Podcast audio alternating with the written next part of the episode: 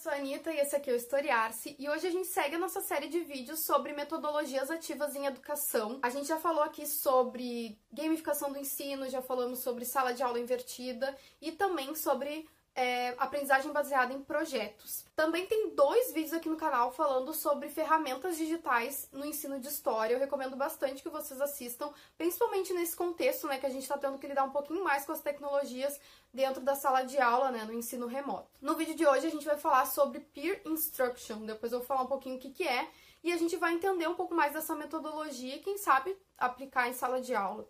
Fica comigo depois da vinheta. Música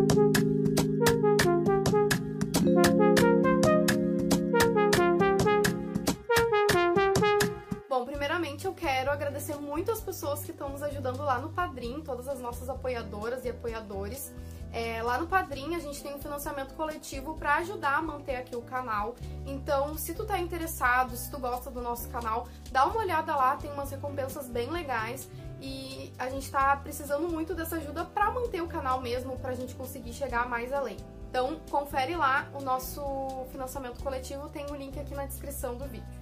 Então, Peer Instruction, ele é, uh, numa tradução livre, assim, é a instrução ou aprendizagem por pares.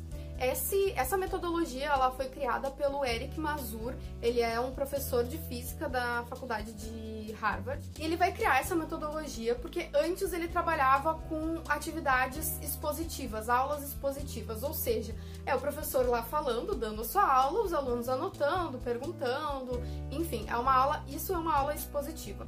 E ele achava que essa aula expositiva ela não era muito benéfica, não, não trazia bons resultados para esses estudantes da, da faculdade de física, né? Da faculdade ali, da, da disciplina que ele dava na faculdade. Então, ele começou a pesquisar um pouco mais sobre isso e aí ele criou esse tipo de metodologia que eu vou explicar um pouquinho para vocês o passo a passo dela agora. Então, essa metodologia ela é dividida em quatro etapas, sendo duas etapas obrigatórias e outras duas depende o que acontece na segunda etapa.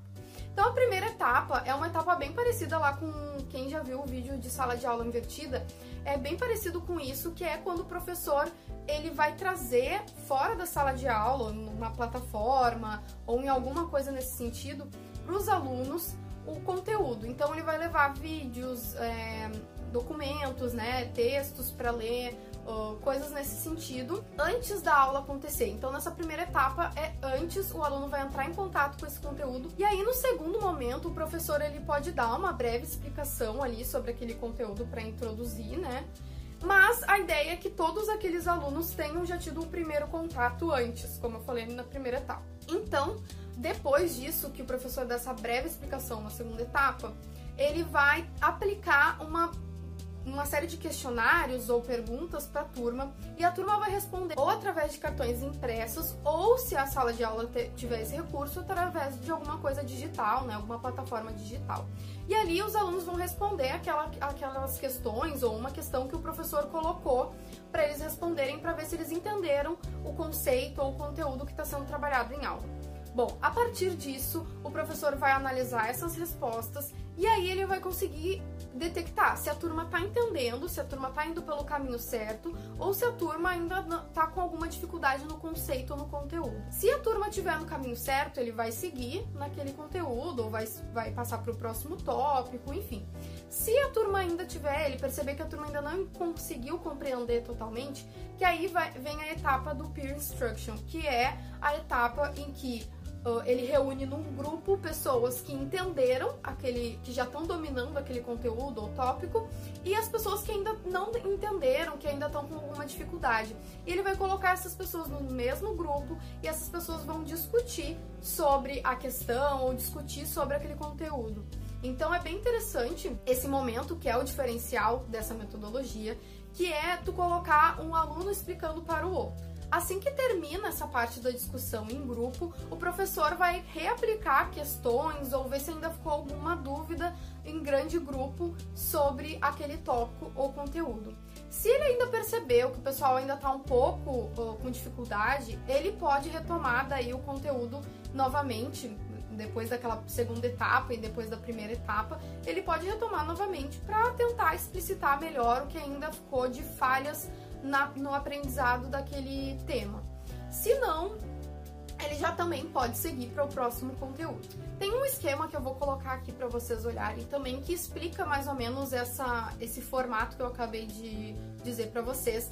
Só que ele é um pouquinho diferente, porque a gente sabe que as metodologias elas não são aquela coisa estanque, né? A metodologia é uma coisa que a gente tem que se inspirar para tentar aplicar no nosso contexto e aí tentar conversar com o contexto que a gente tem. Bom, na minha sala eu não tenho acesso à internet, ou na minha sala eu não tenho determinado recurso. Então a gente tem que pensar naquela metodologia, acho que a gente não pode ficar fechado também, mas pensa sobre aquela metodologia e como eu posso fazer para aplicar ela na minha sala.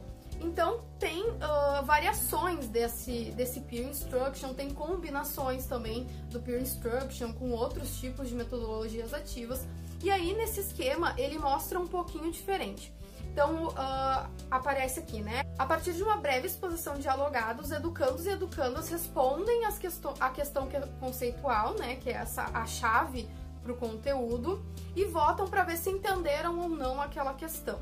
Se os acertos forem menores que 30%, o educador ou a educadora revisita o conceito e faz uma exposição dialogada novamente. Então, ele vai poder revisitar aquele conteúdo baseado nessa resposta menor uh, de acertos né, dos alunos. Se os acertos estiverem entre 30% e 70%, os educandos discutem em pequenos grupos e depois vão para a votação 2, que leva para uma explanação dos próprios educandos sobre o tema, direcionando depois para uma nova questão ou um novo tópico.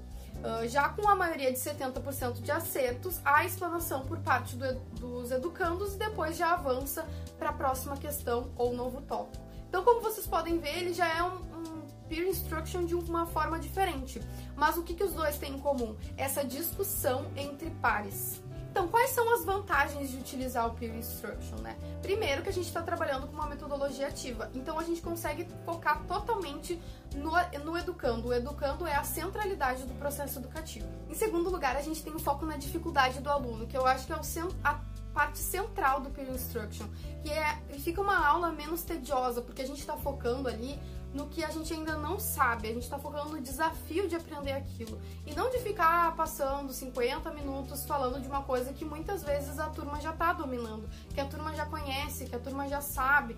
Então não tem por que ficar naquela tecla e a turma já tá ali, tipo, tá, já entendi o que tu tá querendo dizer, vamos avançar, né? O que mais a gente pode saber e se desafiar e aprofundar aquele assunto. Em terceiro, fica a colaboração entre pares. Isso fomenta muito uma coisa que é fundamental e que a gente tem pouco espaço dentro da sala de aula, que é a explicação por parte do educando. É, já é sabido que a gente consegue aprender muito mais quando a gente está explicando para alguém alguma coisa, quando a gente está preparando um conteúdo para ser explicado. Então a gente quer ser entendido pelo outro, né? Então assim a gente estuda bem mais tentando explicar para o outro. Então essa é uma forma também de utilizar esse tipo de metodologia, né, que fomenta esse tipo de atitude da turma. Além disso, ele vai favorecer também a interação entre o professor e o aluno, né, com mais proximidade sobre o que, que é a dificuldade daquele aluno, o que está faltando ali para ele conseguir virar a chave e pensar, bah, agora sim eu entendi esse conteúdo.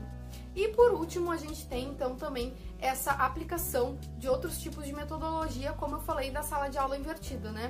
Então a gente trazer o conteúdo antes da aula acontecer para a gente não ficar perdendo tempo, é, trazendo aquele conteúdo em vez da gente estar tá fazendo coisas mais práticas, trazendo mais a praticidade daquele conteúdo, que também tem um pouco a ver lá com a aprendizagem baseada em projetos, enfim, acho que vocês vão entender melhor se vocês assistirem os outros vídeos dessa série. No vídeo que eu deixei na bibliografia, com uma entrevista do Eric, que tá lá naquele curso que eu falei já várias vezes aqui pra vocês, do Instituto Federal do Rio Grande do Sul, é, nesse vídeo, o Eric ele vai dizer que a gente tem uma dificuldade de, enquanto professor, rever aquele conteúdo como se fosse a primeira vez. E os alunos, eles estão naquele primeiro momento de ver o conteúdo pela primeira vez. A gente, enquanto professor, a gente já domina, a gente já tem uh, várias, vários encontros, digamos, com aquele mesmo conteúdo. Então, para nós foi a gente esquece como é aprender pela primeira vez. É mais ou menos isso que ele vai dizer. Então, para o ensino de história, eu acho que essa ferramenta é muito útil para quando a gente vai aprender algum conceito específico na história.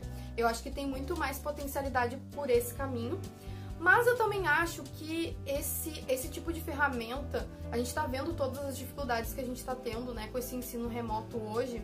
É, a dificuldade é a, essa parte também anterior, essa parte de ter acesso à internet, de ter acesso a um YouTube, a textos. Então, eu acho que ela tem muito mais potencialidade enquanto, digamos assim, pegar esse bloco e aplicar diretamente no ensino superior. E eu acho que isso já acontece de uma certa forma, pelo menos eu senti isso na minha formação.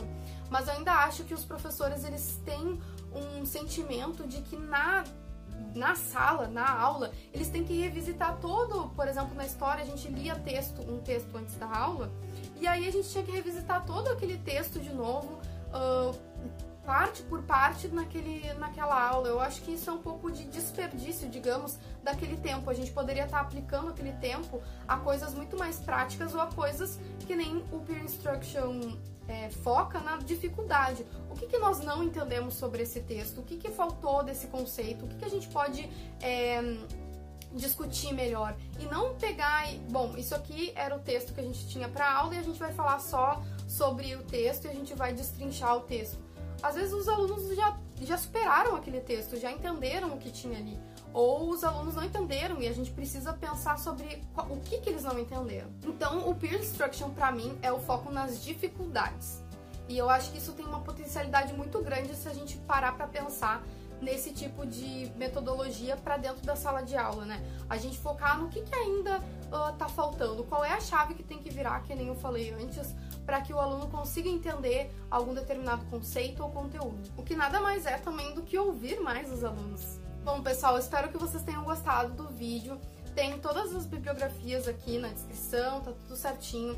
Não esqueçam de conferir esse curso do Instituto Federal do Rio Grande do Sul. É um curso gratuito, tem certificado. Ele é muito, muito interessante. Deem uma olhada lá. Espero que vocês tenham gostado. Compartilhem, curtam esse vídeo e até a próxima. Tchau!